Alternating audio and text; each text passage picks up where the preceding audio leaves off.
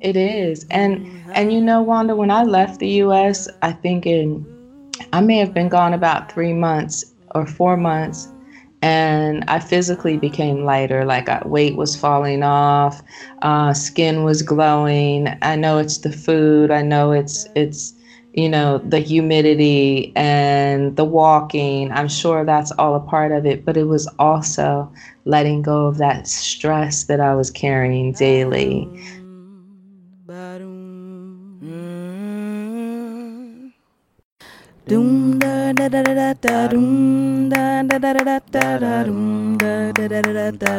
From somewhere around the world, welcome to the Black Women Travel Podcast. Hi, my name is Wanda Duncan, and I'm so glad you're joining me as we explore the paths of black women who've made travel a large part of their lives.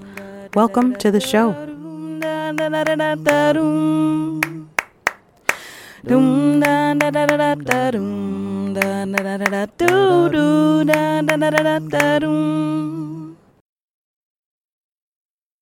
Thank you so much, Shannon, for joining us today in conversation for the Black Women Travel Podcast.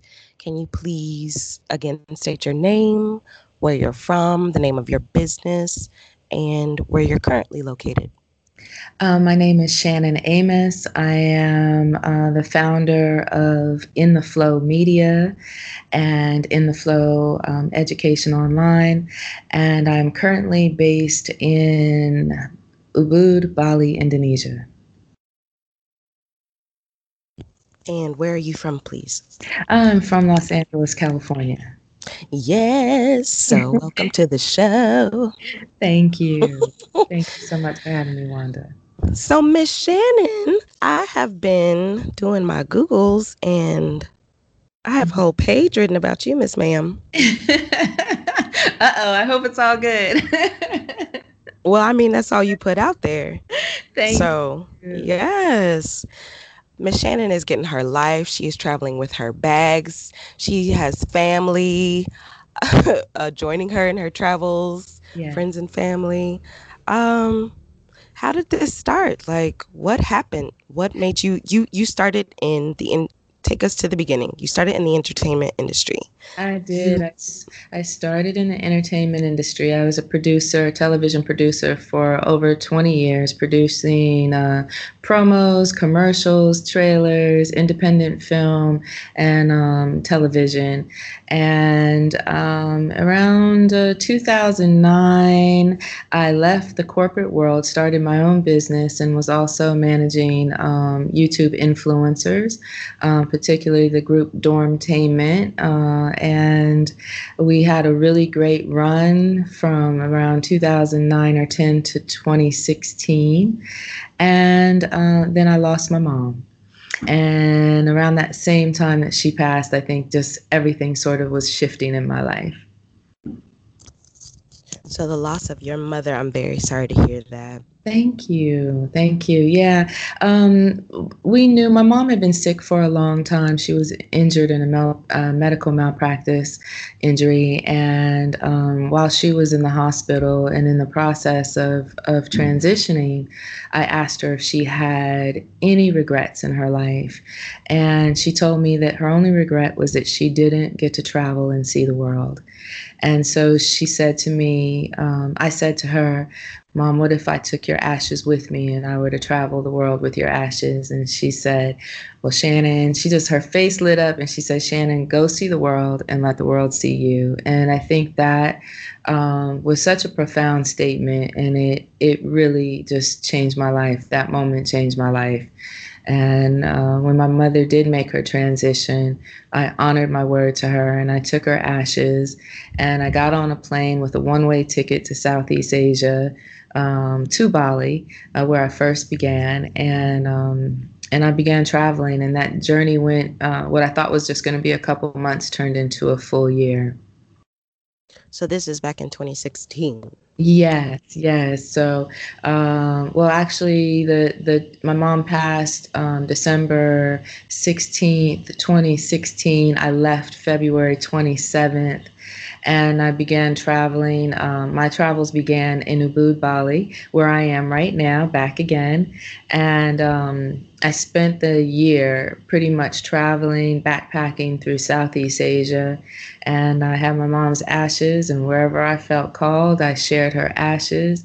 And it was really um, sort of my eat, pray, love. It was my spiritual journey. It was my journey of healing, self discovery, and, um, you know, just reconciling everything that I, I needed to let go of.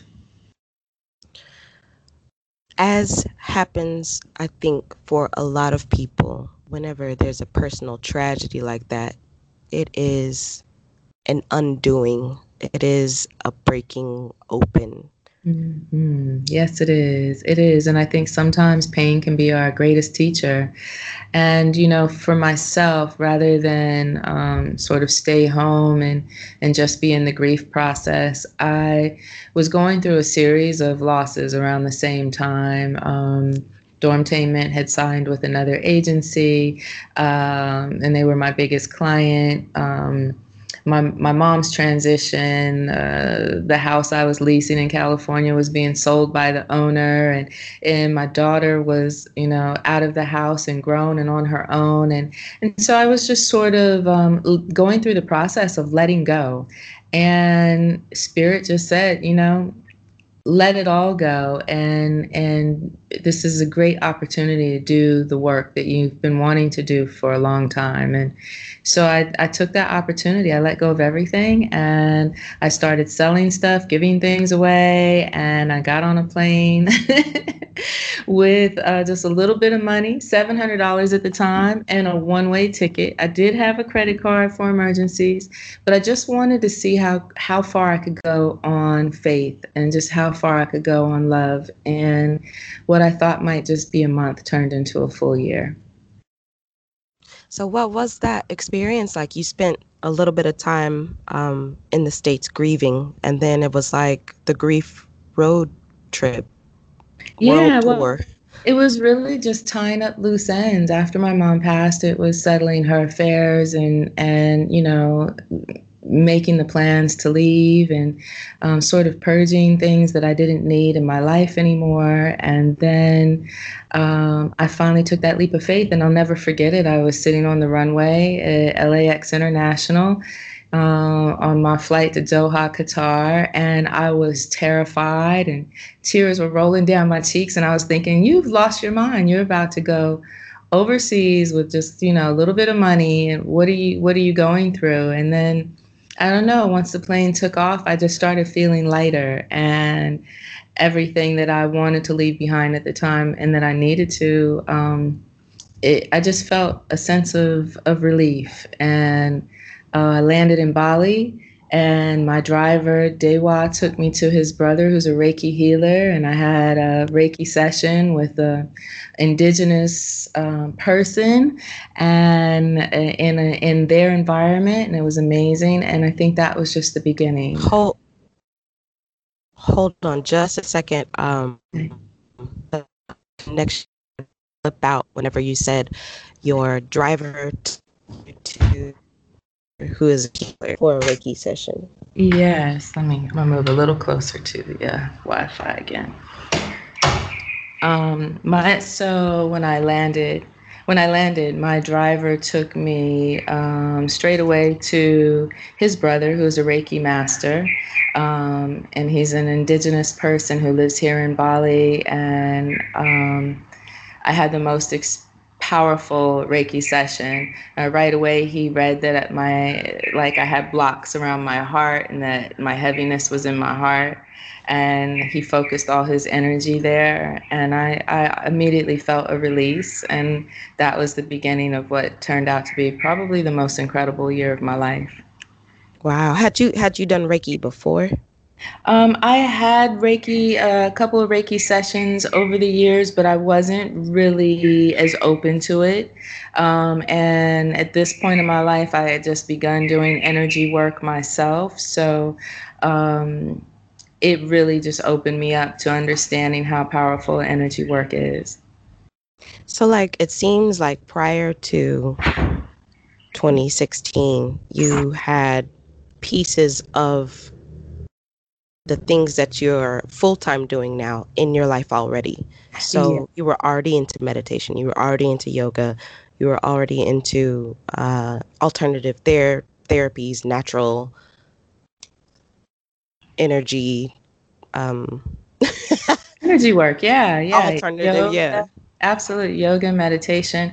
Um, it, it was a part of my life but i wasn't consistent in my practice and i was also um, pretty much educated in western philosophies which i've later discovered after traveling and living in places like india that um, there's completely different philosophies and um, and more of a spiritual practice behind say yoga for example. Sorry for the background noise Oh, it's fine. Okay. Um, hold on. Okay. Let me try. It's, it's okay. okay. um, so what I was saying. Okay, I'll back up um, I was just saying that. So in my travels, I discovered that um, there was a deeper spiritual practice behind yoga in um, Eastern culture than it is in Western culture. I feel that while yoga in the West is amazing, um, it tends to focus more, I feel, on the physical aspects and on the um, uh, just more of like a um, fitness uh, aspects than it does on the spiritual where so it's sort of been secularized meditation has been secularized to mindfulness um, and yoga has been secularized in terms of more of a physical sport uh, and fitness. And then in, in Eastern philosophy, it is really all about the spirituality and it really is about the practice of meditation and, and yoga just being another form of that. So you got to experience these different modalities in person, like pretty much at the source of mm-hmm. wherever you were traveling. You got to study with people or uh, receive treatments from people who have mastered these practices. Yes, yes. It started in Bali with the Reiki. Um, I went on to practice with Dewa, um, so he sort of became my became my teacher my guru, if you want to say that. But I believe that you can find teachers and gurus in many people and many different people. Um, but he taught me uh, the practice of Reiki. Uh, then I went on to India where I studied yoga um, and became a certified yoga teacher. And then I also went on to study Ayurveda while I was in India. And that also led you to an ayahuasca experience. So, leaving Southeast Asia, you went to the Amazon forest. Mm-hmm. Yeah, I, after a year of traveling Southeast Asia, I came back to the U.S. Um, and and I did come back for a year uh, to prepare myself to leave more permanently. Um, so I came back for a year to take care of some family business, and um, most recently traveled to Peru uh, into the Amazon for an ayahuasca retreat. And for those who don't know what ayahuasca is, it's a master plant. Um, it's a plant that indigenous people have been using uh, for medicinal purposes for thousands of years and uh, it grows in the Amazon and other places, but is originally um, grown in the Amazon. It's a combination of a vine and a tree that's put together, um, and it's cooked down into a brew, and you drink it like a tea. Uh, it has a rather nasty, pungent taste, uh, sort of like a fermented prune juice. It's it's pretty nasty, not as bad as I thought it would be, but it is pretty bad. and when you drink it, um, you actually have visions and hallucinations, but at the same time, you're also fully cognizant and aware of where you are. Um, and it's a very powerful medicine. For me, it took me in a journey that revisited past trauma from the womb all the way to present time and allowed me to face all of those traumas and heal from them. And it uh, provided profound introspect. Um, it was it was quite amazing.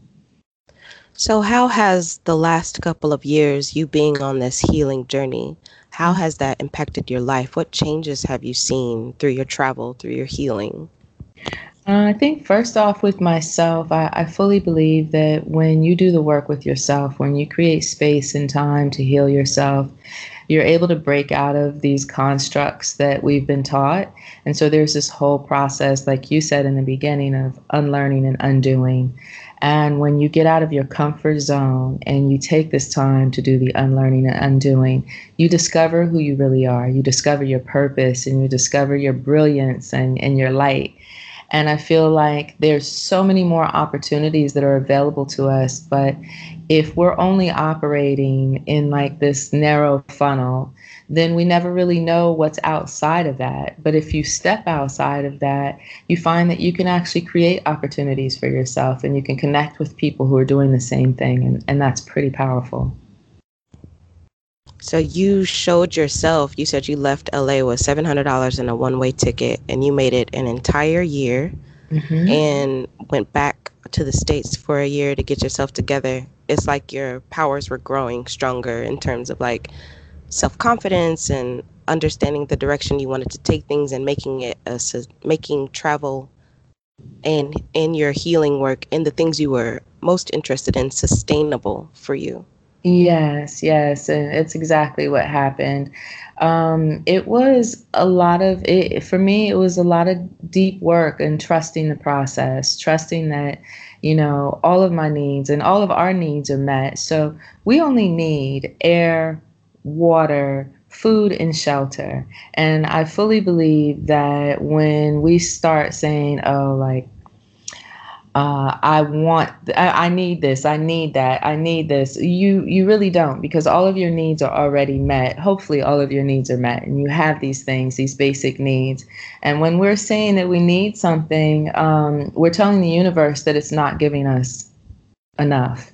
And what we have to really be mindful of is that all of our needs are met. And when we can simply just have gratitude for that, it's like doors open. And and I can honestly say it may seem a little crazy to some people, but for me to to travel on that kind of faith and trust, I volunteered along the way. I don't want to leave that out. I paid it forward everywhere I went. And I feel like by doing that, the universe responded.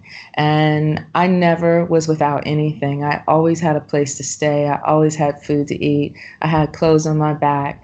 And I, I was just grateful to be in that process. This year, I'm stepping out in a different way because I already I already have that faith and and I learned those lessons and now I'm coming back like with this confidence that I'm going to build my company internationally and I'm really excited about implementing the tools that I learned. Yes, international. yes, yes. So like your your healing journey also helped bring you back to your brother. From what I understand, you had a falling out after the transition of your mother. Yes, yeah, you did your homework. When my mom passed, um, my brother was in really grieving in his own way, and he had um, was struggling with addiction issues. And you know, it was um, a really difficult time. It was difficult to lose my mom and to see my brother, you know, kind of going down a rabbit hole and and not being able to reach him. And and we did fall out, and we fell out over her affairs and her estate and you know, it's kind of like what happens in families when the business isn't handled. And part of my self healing and part of my journey um, allowed me to heal that wound. It allowed me to forgive. And when I came back to the US, I was in a different space. I, I wasn't angry anymore. I wasn't holding on to things anymore. I had fully let it go. And the incredible thing that happened was that I was reconnected with my brother and he was in need and he wanted help and he wanted to get clean and he was willing to do the work to do that. And i think my journey had taught me to forgive in such a way that i was able to let go of everything and be supportive. And ironically we would turn around to sell my mom's house to split the estate that I had been denied from um, initially, and we were able to settle our affairs. And um, it's kind of unbelievable, but now we share a place in LA while we're figuring out our next steps. And he's sober and he's well, and you know, I think when you do the work with yourself, it's it's somewhat contagious. You know, other people see that and they want that as well. And I'm really proud of him for doing the work. There are even um, ideas that when you heal yourself, you're also healing your bloodline. So the yeah. work that you're doing, not only like do the people see it, but like it's supposed to physically like branch out in the past and of course in the future, breaking those cycles, healing the past and correcting the future, so to speak. Absolutely, Wanda. I mm. You know, we, especially as African Americans, we carry past trauma from slavery.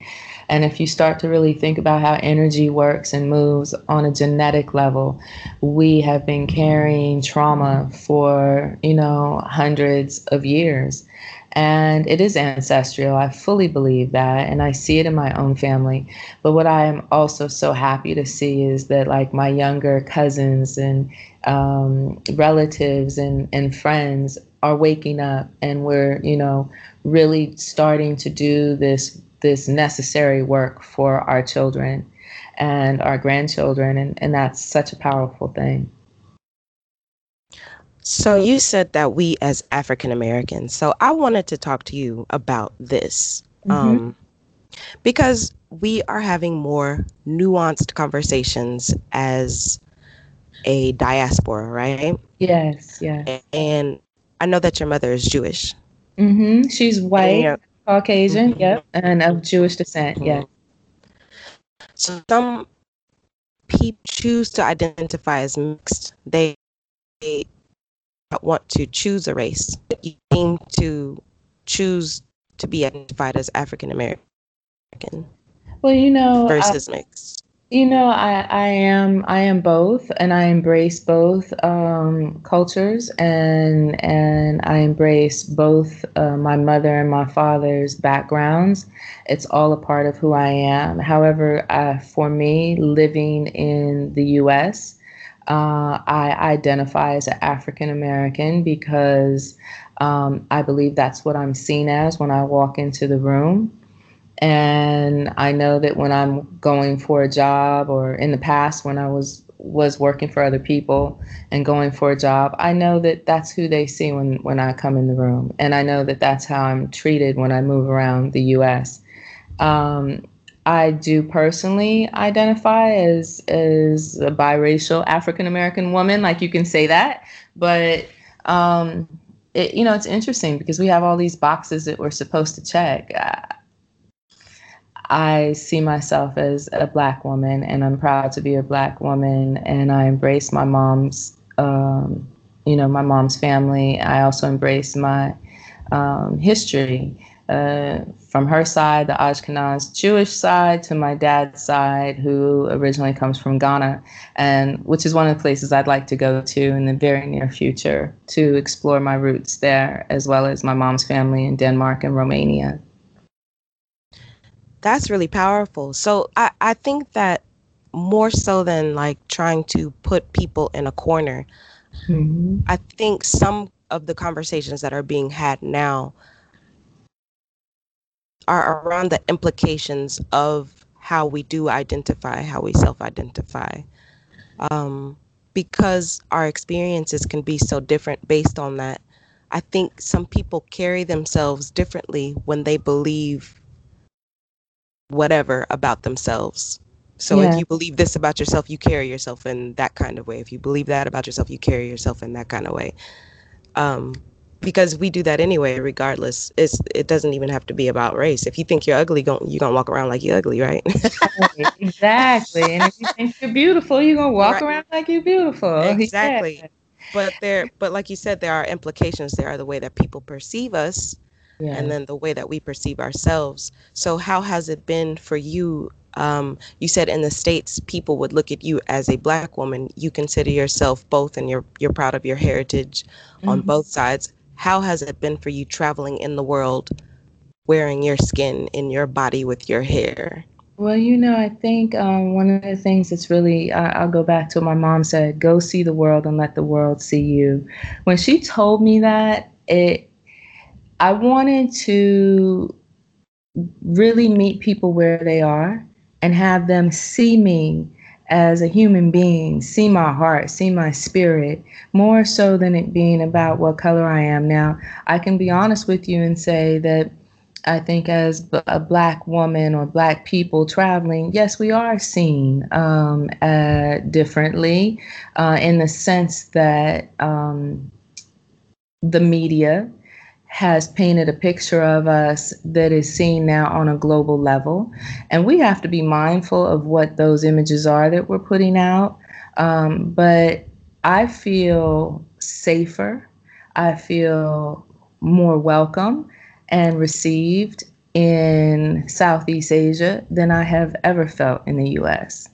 Um, I am greeted with smiles, I am treated with respect. I honestly, the only times I've encountered racism has been either other Americans or Europeans. I have not dealt with it. And now I've heard stories of friends who are darker than I am who say that they've dealt with it in um, in Southeast Asia. I have a friend in uh, Korea who ha- was denied access to a club because she was black and she was devastated. Uh, young, beautiful, and she's a young influencer and, and was really upset about that. Uh, I have another friend who is a darker complexion who said that she ran into some issues here in Bali. Now, I also um, feel like how people, how we show up can also affect how we're seen. Absolutely. And we have to be mindful that when we're traveling to other countries that we're respecting the culture respecting um, sort of like uh, their the way that they do things. And sometimes we forget that and we just go and we do what we want to do. Um, but i think it's important that when we travel that we let people see us in a good light. And that we show up in a good light and that we're sensitive and that we make the connections with locals because it's really up to us to break these barriers. The media is not going to do it we have to do it. So your daughter, Kiana, Kiera, sorry, yeah. Kiera, has been traveling with you. Um, my daughter has. We've done some traveling together. We started uh, traveling together when she was much, much younger. Um, but we took a trip to Haiti, to Grand Bois, Haiti, and we volunteered in a very rural part of Haiti at a medical clinic, and it changed both of our lives. I think prior to you know my setting off for Bali in 2017, and um, we had both done this trip together in 2016, and it was so life changing. Um, she decided after that she didn't want to go back to corporate America uh, we were both in a, a, clinic where babies were being born. We actually delivered babies. We watched children die from malnutrition. Uh, we were trying to save lives. I mean, it was really deep and profound and beautiful and tragic. But um, it changed both of us. And my daughter came back to the US, uh, left her corporate job, and began teaching. And now she spent a year in Chiang Mai, Thailand last year. Uh, she's in Atlanta right now, preparing to leave next week for South Korea, where she'll be on a contract uh, for a school in South in uh, Daegu, South Korea. So you're like living essentially.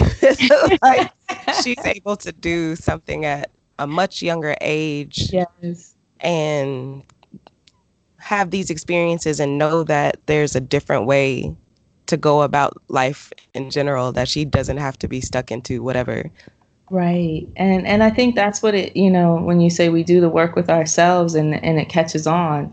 I started doing the work with myself. Um, and, you know, by doing that, um, she saw me and she saw my travels and she was like, I want I want to experience that myself.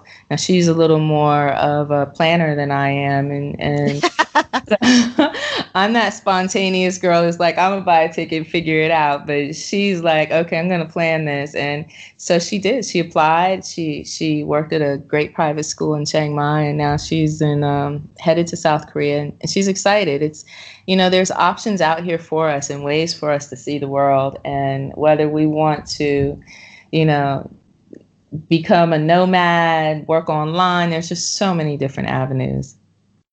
Absolutely. So, um, I love that your social media posts, they kind of read as like a diary. It's like, Dear world, this is what's going on with me today. Mm-hmm. Blessings, Shannon Amos. Like, it's really like, it's really endearing. Like, it's really nice to have you as you spend time with yourself you share that like so selflessly you share that time with all of us. You share the insights you share the reflectiveness you share the space that you're creating for yourself with others. It's like a nice breeze through social media. Oh thank you. I appreciate that. You know yes.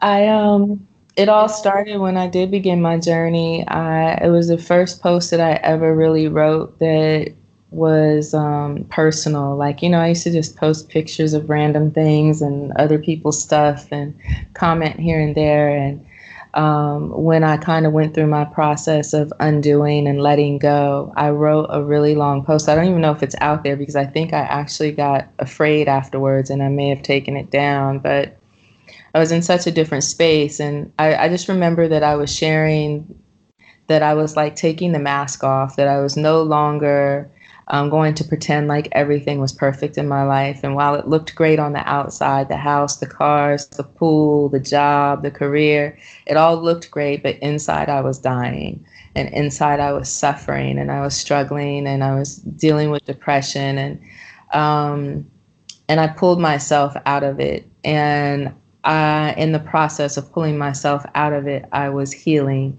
And I wanted to let everyone know that this is my truth. And when I tell you, like, I don't know how many days I had it up for, or maybe if it even still exists, but I received so many messages from people all over the world that um, I was like, wow, this is helping people. And they didn't realize by sharing with me, they were helping me as well. And it became like this mutual sharing. And I think for me, that was when I realized, like, I really want to continue this. I want to continue giving people the support.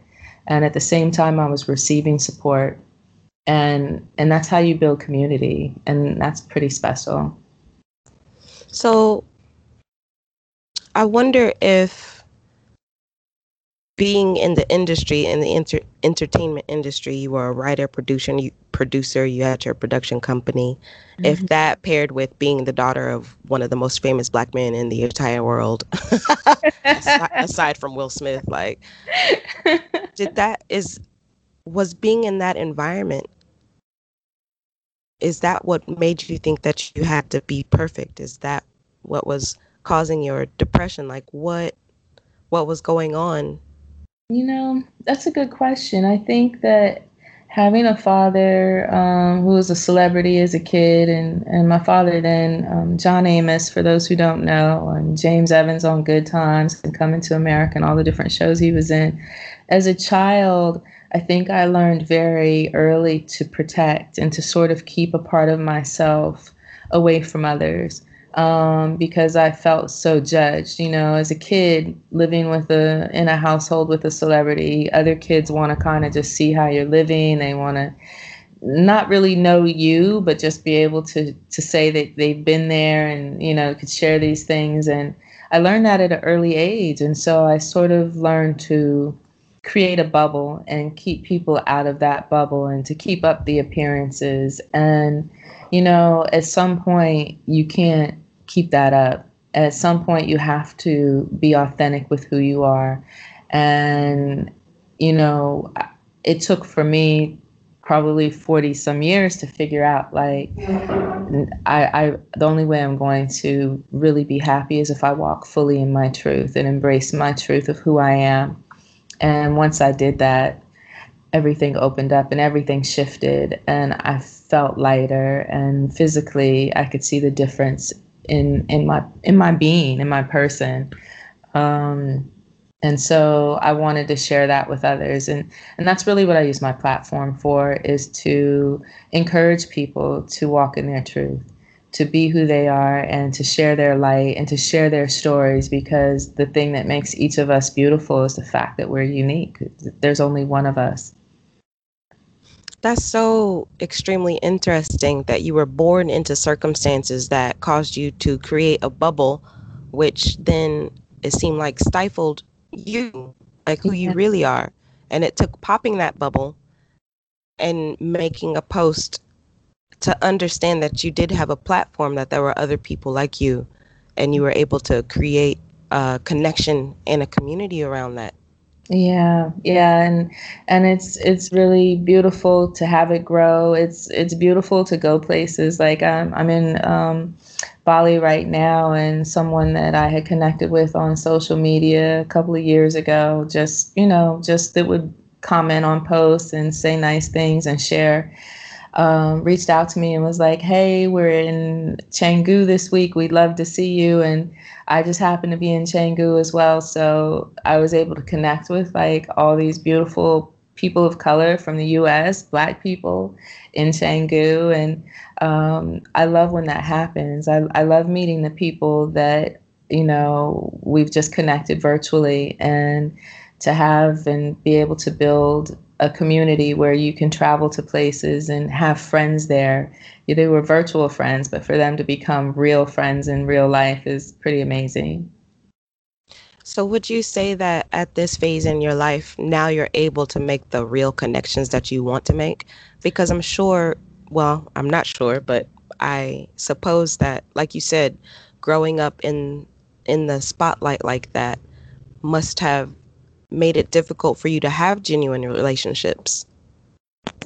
It, it was hard and it, it was a learning process. You're not only, for me, not only growing up in the industry, but um, my father was like this really has been always this like big presence and um, he's the epitome of the strong black father and so i kind of grew up in that shadow and trying to really break out um, to create for myself my and find my own voice took time um, and now i like to say that i've i found that voice and it's really who i am it's authentic to who i am and I enjoy sharing. I enjoy connecting with other people, and the relationships that I have in my life are, are solid and and strong. That's beautiful. That's so wonderful. Because you are, you know, as as a regular person, like I think creating authentic relationships is difficult anyway, let alone with people who would possibly want to benefit from your fame from your notoriety. Yeah, and well, you know, and and living in in California, LA kind of already has that vibe. right. That you do? Who do you know? How can right. I? Uh, you know, so but I think like any place in the world, you have to pave your own way. You have to create your own path, and and most importantly, create your own tribe. And, you know, I feel that I found an amazing tribe of, of women and men in LA who are my friends. Um, some of us have been friends for over 20 years. And, you know, and I have that in other places as well. But I just feel like California was always kind of a, a place that was a little harder. you know, because um, everyone's out there trying to make it. and aside from that, a lot of what you talked about about experiencing meditation and yoga, but it's westernized. So it you go to these spaces and you find people and it looks right. But yeah. like the feeling isn't there. Like it doesn't quite feel genuine. Right. right. The connection's well, not quite deep enough. I got that when I went out to um, look for like when I came back from traveling. I was like, okay, I'm gonna I'm gonna teach meditation. I'm gonna teach yoga, and in LA studios, you know, you're not gonna really see too many people of color teaching, and when you do, there's a certain look and body type, like. Um, I'm not saying that there aren't, you know, um, exceptions to the rule. However, most yoga instructors in California are going to be Caucasian, they're going to be skinny, and there's a certain um, look to that, which I found to be, you know, really dis- d- disconcerting because coming from India, where a 90 year old could be teaching yoga or a heavy set person could be teaching yoga. It wasn't about weight, it wasn't about your look or your color. It is about your practice and your spiritual practice and your knowledge and your wisdom. And so I was really frustrated when I first came back to the US and um, you know, just walking in and having conversations with studio owners and saying, Hey, I'd love to come teach in your school or in your studio, and just kind of them looking at me like, Okay, you're kind of, you know, and, and feeling like I'm being judged, mm-hmm. feeling like because I'm not a small, skinny girl that, you know, like, okay, well, we'll see. And, you know, not even getting the opportunity yeah. to do audition, like not even being asked to come in and audition. I was like, and that's another thing, audition. I have to audition for Yeah. meditation teacher. How about I come in and, and give a demonstration to your class? and it's ridiculous because like by no means are you plus size. Right, by no means. right, but find, still find a, find a role where. yeah, like, exactly. but they want you to be 112 pounds. You know, it's just it, it was very frustrating for me. Yes. And so, um, and and also talking with other one of my mentors, um, who is a mindfulness instructor in LA and very educated. You know, has gone through UCLA program for meditation and even he and I have had deep conversations about it. And he's like, you know what, Shannon, forget this. Like, we don't have to go work at so and so meditation studio for $35 an hour or whatever. How about, you know, a class? How about we just open a, a space or I open a space? And he's done that. He's opening a space and he's building his tribe. And, you know, people are coming to sit with him and do their meditation with him. And that's what we have to do. Forget working for other people. We have to create our own. Every time, it seems like every time. Yeah, we have to create so, our own. So that led to you this year doing, is it your first meditation retreat in Las Vegas? Was uh, that your first? I was, I was, invited to Las Vegas to host a, a, meditation retreat. It was for a corporation. It was for a company. Oh. Uh, yes, and um, and then I was also guiding meditations at Brainworks Studio um, on Pico. And um, I'm really excited about hosting my first wellness culture travel experience in Asia, in Bali, in 2020. So that's why I'm back in Ubud. Um, I will be bringing 20, about 20 to 25 people over in 2020 for a wellness experience, but it will be, um, I think it's going to be super, I know it's going to be super unique because they're going to really get a Eastern experience. so like, how has, how supportive have, have people been about this really big change for you?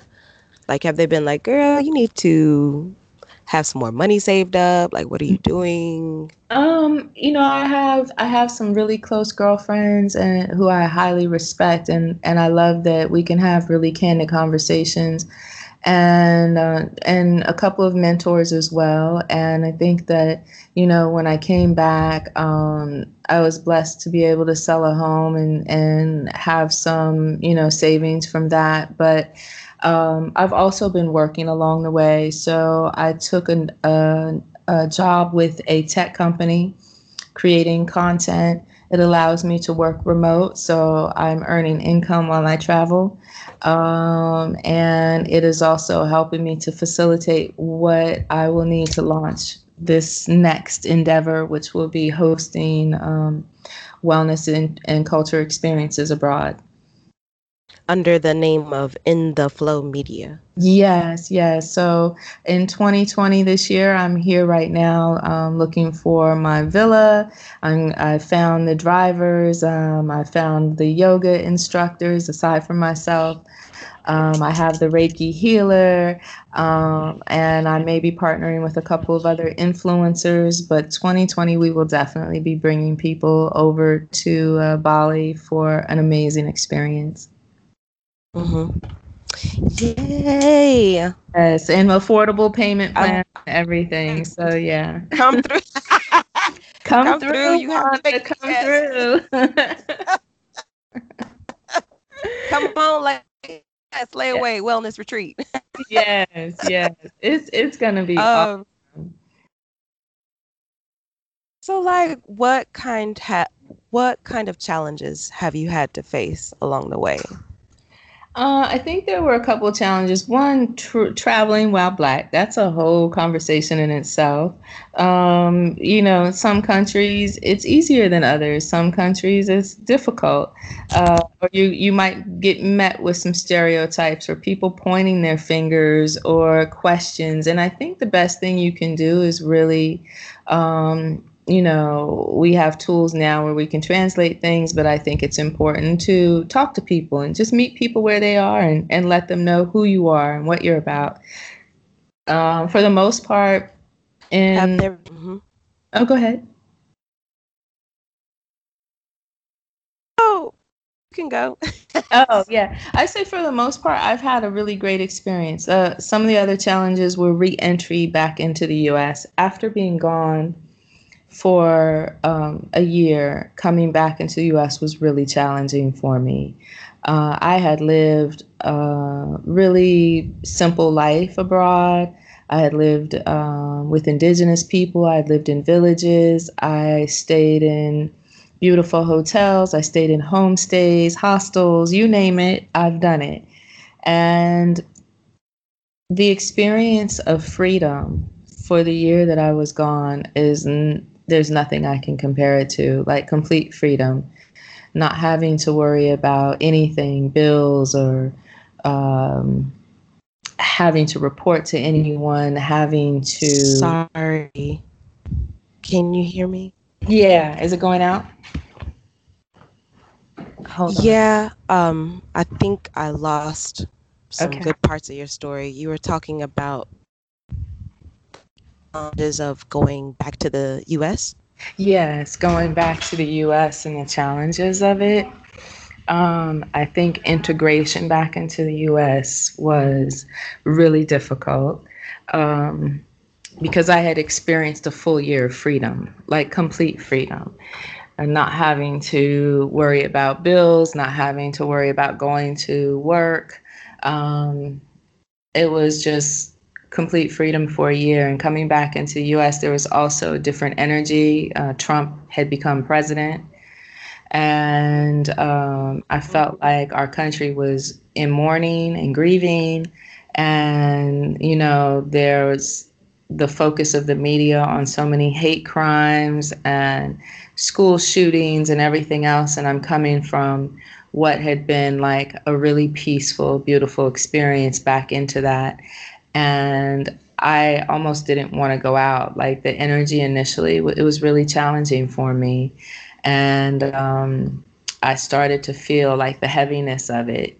And that was one of the first things that I think I shed. And one of the things that's so healing about coming to Bali is that, and, and traveling in general, is that you can kind of let that go. When you get out of the US, it's not about you being a black person so yes. much you're just a person you're a human being and here i'm just a brown person in a sea of brown people. Yes. And when i see black people you know walking down the street you know sometimes they smile and wave sometimes we say hello and sometimes they don't. Sometimes sometimes sometimes they do not Yes. and, you know what I've, I've discovered? Sometimes they don't even acknowledge you. Sometimes they don't acknowledge you. But I've also discovered that a lot of those people aren't coming from the US. They're coming from Europe, they're coming from Africa and other places. And they don't understand why we want to be seen so bad because they're not struggling with the same issues that true, we're always true. Some people are like, I mean, if I wanted to see black people, I would have just stayed at home. And it's like, okay, girl.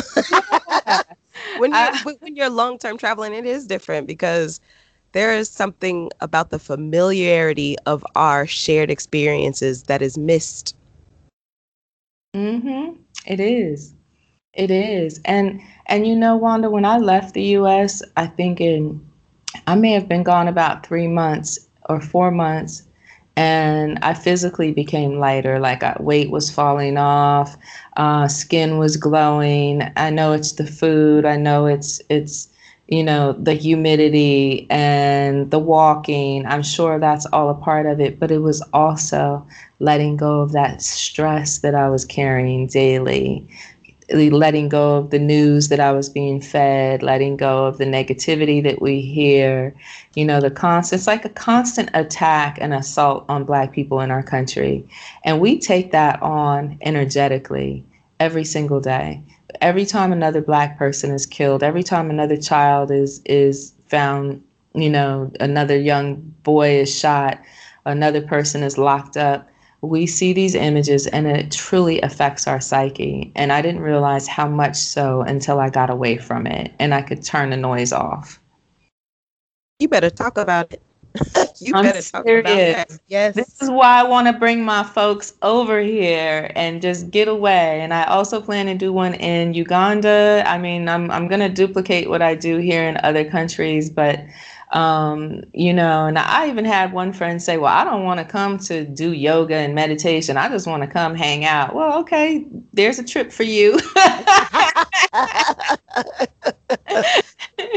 because that's healing in and of itself. I don't think that healing about the doing it's a and you can and you're able to be more in a different space.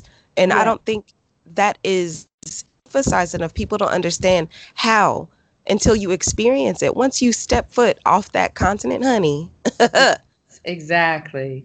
And and that's the thing like even with my experience with the experience that i'm creating you don't have to do anything. If you want to come and sleep the whole entire time you can you know i just want to give the options that if you want to do yoga if you want to do meditation if you want to have a reiki healer come to you um, or if you want to go to him if you want to whatever it is that you want the way that this is going to be set up you'll have options. And each day you can explore whatever your spirit i don't want to have like stringent itineraries we'll have yeah. a couple of things where we meet up for dinner or breakfast or lunch but overall uh, I want to have, you know, healing circles and ceremonies and things that we can do together.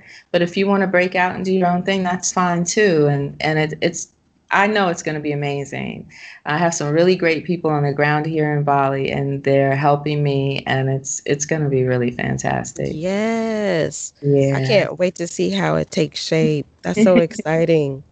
yeah, yeah, I'm really excited. Really looking forward to it, and um, just grateful, just grateful to have this experience. Of learned everything that I've learned that's enabling me to do this now. So, Shannon, talk to us about like your self care practices. What do you do to maintain yourself? What do you do to keep yourself grounded? Because moving, I think some people think it's unsettling. And so uh, I I saw you mention something about having an altar. Is that something that you set up wherever you are? Like, walk us through that. Yeah, when I'm at home, I have an altar set up in my home and a space, just a space just for meditation.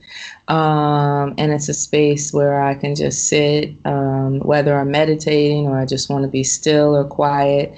And I've created a ritual for myself, which for me includes lighting Palo Santo, watering my plants, um, sometimes singing to them, talking to them, just keeping the energy up in the house. Um, play music and um, and then I do I take my quiet time in the morning before I start my tea uh, my day. I may I may make some tea. I just like to start things off easy. I don't like to be woke up like immediately with phone calls or jumping on my phone. Um, I think so many of us have that habit of rolling over and the first thing we do is get on our phone. And it's a really bad habit to get into. So I, I I've become mindful of that when I'm traveling, I kind of set up just a little makeshift space. Um, you know, like in the room I'm in now in Bali, I just have a little table and I have a few candles. I have a spot, a spot for my incense, and it's a place where I can just sit in the morning. Um, and that's easy to just throw in my bag and take it with me. I have a little bag with my crystals in it. Come on, crystal bag. I go, just a little small pouch with some crystals in it, you know. So I have things, and sometimes I leave them with with different people that that you know I meet along the way. So um, nice. it works for two reasons. Yeah, and and it's just it's beautiful. I think one of the great things about traveling is you meet people from all over the world. I highly recommend to your listeners that if they're interested in traveling solo, to look at um, staying in different in different types of places. Think about homestays because you get the experience of living with a local family. Most homestays, you have your own bedroom, your own bathroom, but you share common spaces. Think about like the kitchen and and the uh, outdoor areas or the living space. Uh, think about uh, Hostel World, which is a website and an app that has been incredible, especially in Southeast Asia. I can't speak to the rest of the world, but Hostel World has amazing hostels. It's not what you think. Uh, you can also do private rooms in hostels if you're weird about sleeping in a room with other people. Um, but I will say that the way that the sleeping situations are set up, they have curtains, the beds have everything inside where you can plug in your laptops and everything.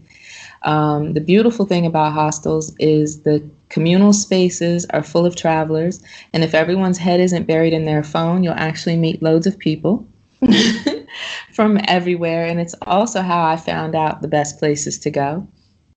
Um, and then uh, for finding things to do, check out TripAdvisor. TripAdvisor uh, will give you all the reviews you need, and Agoda uh, are another. These are great apps for travelers uh, to have. And get yourself a current XE currency converter so that you can understand the money when you arrive. I can give tips about this all day long and how to travel on a dime. really.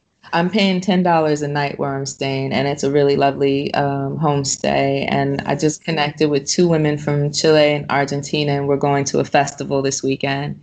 I wouldn't have known about the festival if I hadn't met them. So this is why I'm saying it's really great if you're a solo traveler traveler to make those connections. So that's that's essentially how you like to explore. You just talk to people and maybe look a few things up online. Yeah, yeah. I look things I look for things online and then I just, you know, I, I just stay open. And like the other day I, I just arrived here. I was sitting down to have breakfast and a woman here um, was playing some music that I heard in Peru when I was on my ayahuasca retreat. And I said, Hey, did you ever do ayahuasca? Because that's a Icaros. It's a song from the Amazon jungle. And she said, Yes. And next thing we knew, we're friends. yes. So Did yeah. You, is this it's like talking to strangers? Is that like new for you?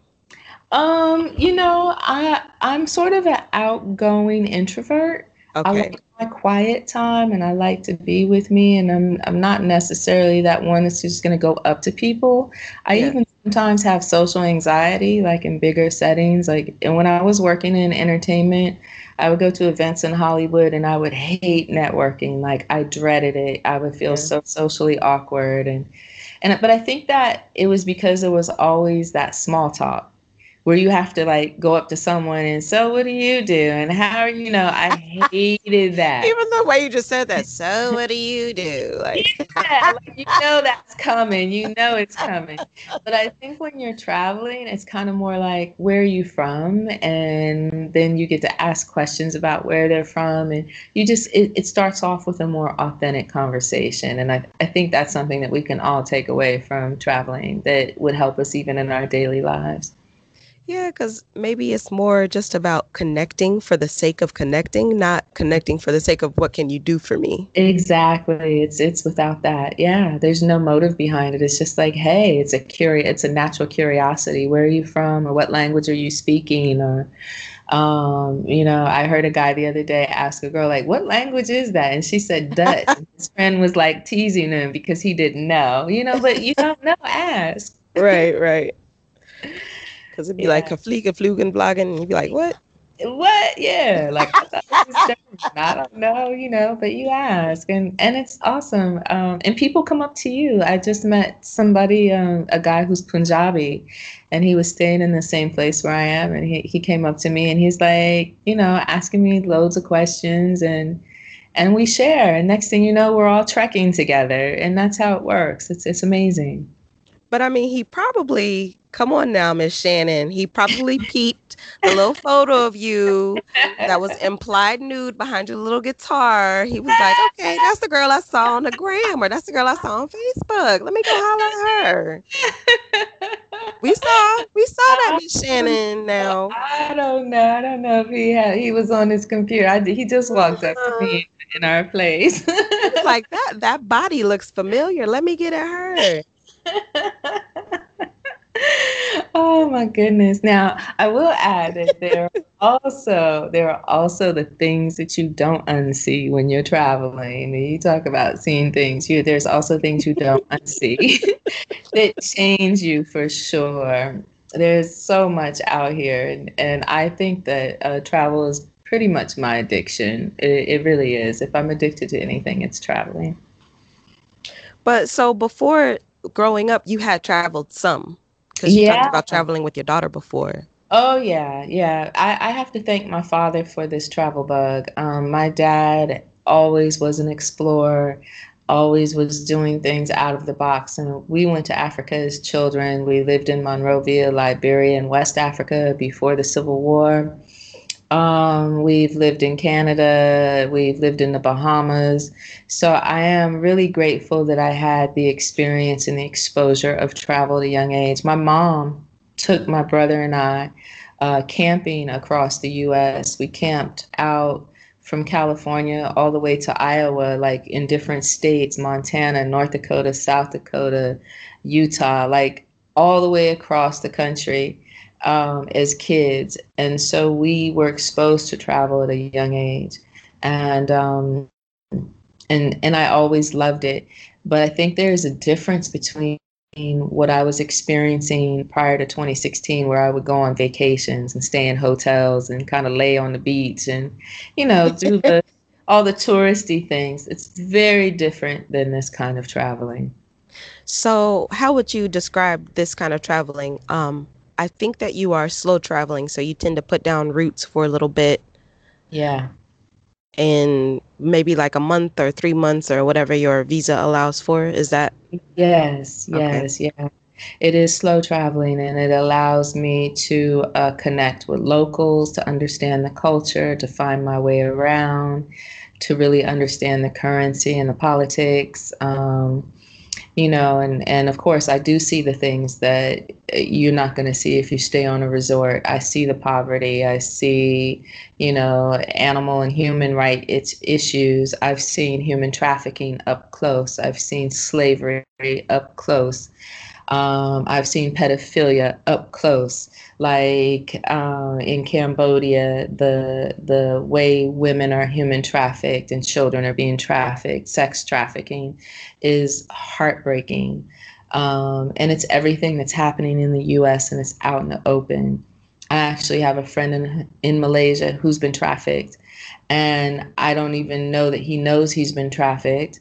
Um, and I really struggle with it because I've thought over and over, what can I do to help? But if I report it, he would likely go into a detention center and he would languish there like the children are in the US for maybe years before he'd be deported. And I just, I, I you know, it's like, what do you do? Yeah. Do you, it's really, it's you see things and then you understand like yeah we we are blessed and we are privileged in the US and we have so many things but at the expense of what? Because a lot of what we're doing and a lot of what we're supporting is promoting these problems in other countries. True. You get to see the connectedness of it all. You do. And and it makes you more mindful. You know i don't use straws I try not to take plastics when I go into stores here in Southeast Asia and they want to put a plastic inside a plastic inside a plastic. And I'm like, no, no, no, no. I'm good. Like, no plastic bags.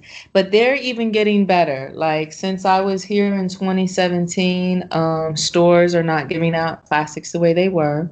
Things are still packaged in a lot of plastic, but um, in some places it's actually illegal to for a store to give you a plastic bag and I'm happy. I'm just sad that it's taken this long because the devastation has already happened. Yeah. Yeah, yeah, but you do. It it makes you a more responsible human. You because you see what's happening to the world. Yes. You see how that bottle cap off of a Coke bottle, you know, from the U.S. is on the ocean floor in Indonesia. You see these things, and you know, and it really makes you think like, what are we doing? And and so it makes you, for me, it's made me way more responsible. Also, uh, Shannon, when you travel, do you do like carry-on luggage? Like, how how do you transport your stuff? Um, sometimes I backpack, which is if I know I'm going to be going into remote places where there's not going to necessarily be sidewalks or uh, whatnot, then I will carry a backpack and I try to keep it light enough so I can check it so I don't have to pay fees every time. Um, I still struggle with that. I still think I carry too much. I mean, it's and, hard not to, right? Yeah, it's hard, and and so, but I sort of have this um, philosophy that when I buy something, I have to let something go, mm-hmm. and then um, it helps, you know, to recycle. So I I donate things to like local people. I'll donate my clothes to the housekeepers and stuff like that when I leave, and um, and as I wear things out, I just buy new things it's also taught me that I don't need so much to be happy. Um, actually, the lighter I am, the happier I am because the easier I can move around. Yes. Um, this trip, because I knew I was going to be gone for several months, I do have a, a carry-on suitcase and I have a backpack with a computer. I mean, my laptop and all my camera equipment. Um, I'm working on this trip, so I have way more electronics with me than I normally would. Um, I'm shooting content for a company, a CBD oil company out of Colorado. Um, and so I'm carrying quite a bit of camera equipment this time, but I try to travel light. I try my best. I do yeah. my best. I, I, said I was gonna stop using the word try. I do my best to travel light. yeah. What's that? Yoda, do not do, do not try, do. Yeah, yeah, exactly. you either do or you don't. yeah, yeah. So, not speaking about like making money or um anything that's work related, like do you have hobbies or interests that are just for you, just for the pleasure of it? Yes, I became a PADI diver um, when I was staying in uh, the Gili Islands the last time I was in Bali, and I got my PADI certification. I went on to dive in Malaysia. Um, next, I hope to dive in Thailand and maybe Raja Ampat. I really, really, really want to go um, further into um, into the islands uh, off of Indonesia. Um, and that is my hobby. I love diving. It brings me so much peace. It really is about breathing, and you and it's like sort of being in a meditation underwater, um, because you become so mindful of your breath underwater because it's not natural to breathe underwater. and there's a limited supply of it yes, and there's a limited supply, and you're very well aware of that. Um, and for someone like me, that was completely out of my comfort zone. I, I will be honest and say that I did dive as a child, but over the years hadn't and developed a fear of the ocean and fear of going deep down and what if, what if, what if. And but I like to really push myself out of my comfort zones and now I love it and it's it's amazing. Yes. Yeah. Um, do you do you ever do underwater photography? Um, I haven't, but I would love to. I would love to get into that. That would be so incredible. Not not that you need to, because it's clearly yeah. a hobby, but yeah, no, I would I would love to do underwater photography. I've played around a little bit with GoPros and stuff like that, but to really have like great equipment and go underwater, that would be awesome. Yes. Yeah, I have to think about that. Now you just planted a seed. That's me, Wanda planting seeds, Duncan, all over this world. I love it. I love it. Um, I don't know if you're a music person, mm-hmm. but this is something I like to ask my lovely guests. Um, is there a song lyric or a poem that speaks to you these days? You know, there's, I love music and I love so much music. And I was thinking when I think about this, I think about a song. This is going to be really off base. The the the name of it. It's Nina Simone, and it's the house version of Sinner Man. Yes, I love that song, and I'll tell you that I probably listened to it for years, not really listening to the lyrics, just yes. loving the song. And I finally looked up the lyrics one day, and I was like, "This is why I love the song." So she's pretty much looking for, it almost seems like for herself or for God. And she's looking and looking and she's looking at the rock and she's going all these places and she's looking and it's like all along everything that she needs is in herself. It's already there. And it just really takes looking within. It's not gonna you're not gonna find it outside yourself. You're not gonna find it in the river. You're not gonna find it in the rock. You're gonna find it in yourself. And I got it. And I was like, that's why I love this song so much. And it really explains the journey I've been on and the journey that we're all on a uh, all are on. Um, we aren't going to find what we need outside of ourselves and you don't really have to travel to find it. It's it's in you all along but you do need to create the space so that you can get there. And uh, you have to do the work and be willing to do the work and the self-reflection. And once you do that the world opens up to you and i think you're able to see things in a much brighter light. So i encourage everyone to um, to do that to honor yourself and make the space for that. Make the space for you you better talk that talk That's something that I love about The Wiz. Well, I guess it's originally The Wizard of Oz, but you know, the only real version that exists is The Wiz. so, yeah, because exactly. It's, it's, the same premise. Like, you ain't had to go nowhere, Dot. You you had all this stuff the entire time. You always had heart, courage. And, yeah. Yep. Absolutely. It's one of the best ones ever. You're right. But briefly speaking about music, Can we talk about Miss Lisa Fischer though? Oh my goodness. So Amazing. y'all are like besties or no. Lisa, you saw that on my social media. Lisa I Fish- mean, I may have peeped it there or yeah, she's a really good friend of a friend of mine and um, my friend invited me to see her and um, they're really close friends and so um, I had my friend Betty invited me to her show. Thank you, Betty, if you listen to this. Uh, it, she's a mind blowing performer. Like, oh my God, I just left like, okay, I'm mesmerized. And she's so humble and so sweet. And she came out to the audience afterwards and was taking pictures. And she just took my phone out of my hand and said, come on, girlfriend. and took such beautiful pictures. So I really enjoyed her show. She's awesome. Lisa Fischer, that yeah. is not a show. That is not a performance, ma'am. That is an experience. Yes, yeah, she, she does not you. sing songs. She mm-hmm. ha- she is just sound. She is glorious, yeah. wonderful, channeled sound. I got to see her in Atlanta.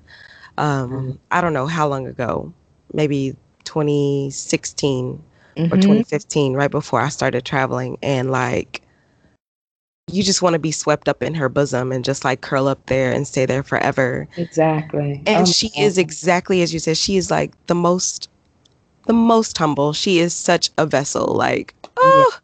Yes, she is. She is really beautiful spirit, and you can tell when she's singing she is so in a zone and it's like it's angelic it's just like where does this come from how does it happen she's incredible incredible absolutely. And she's on tour so keep an eye out for her.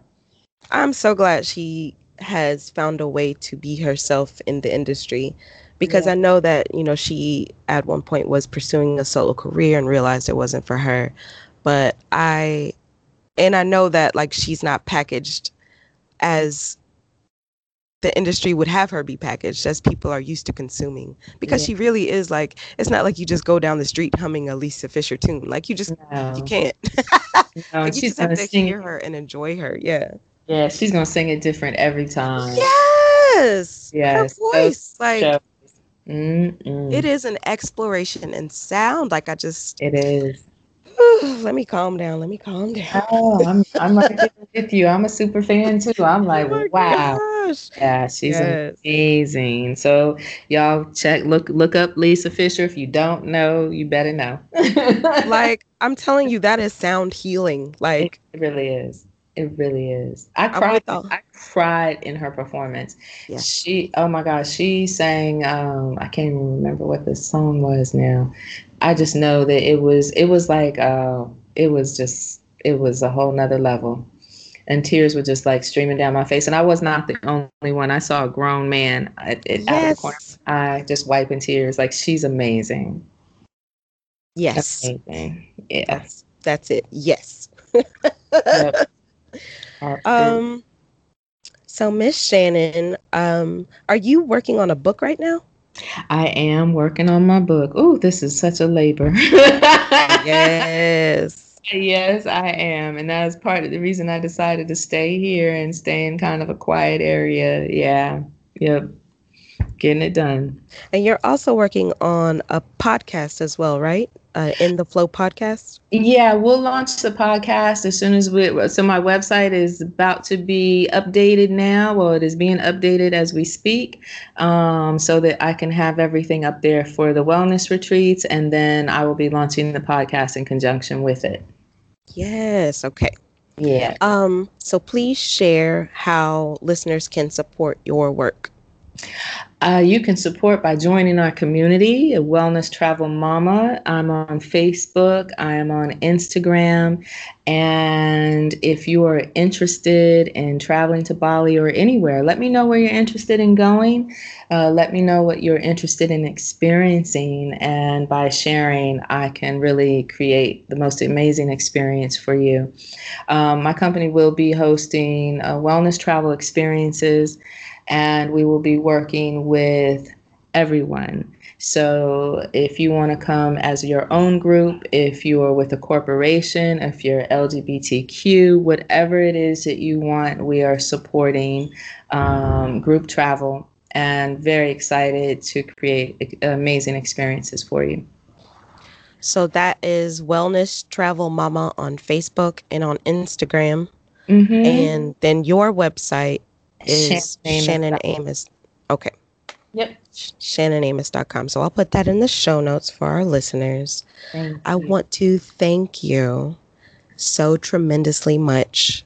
Um, I'm glad that you took the the call to honor what your mother put inside you, her traditions, her recipes, her values, her creativity, to take that leap and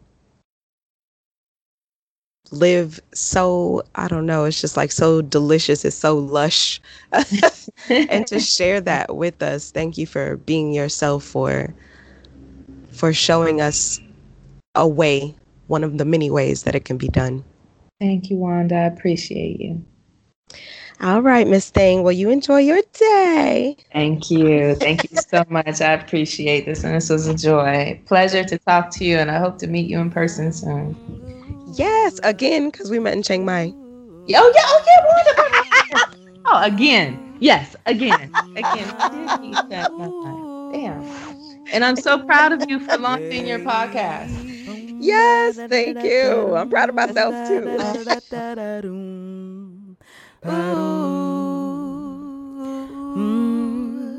Barum, ah, um, barum. Mm.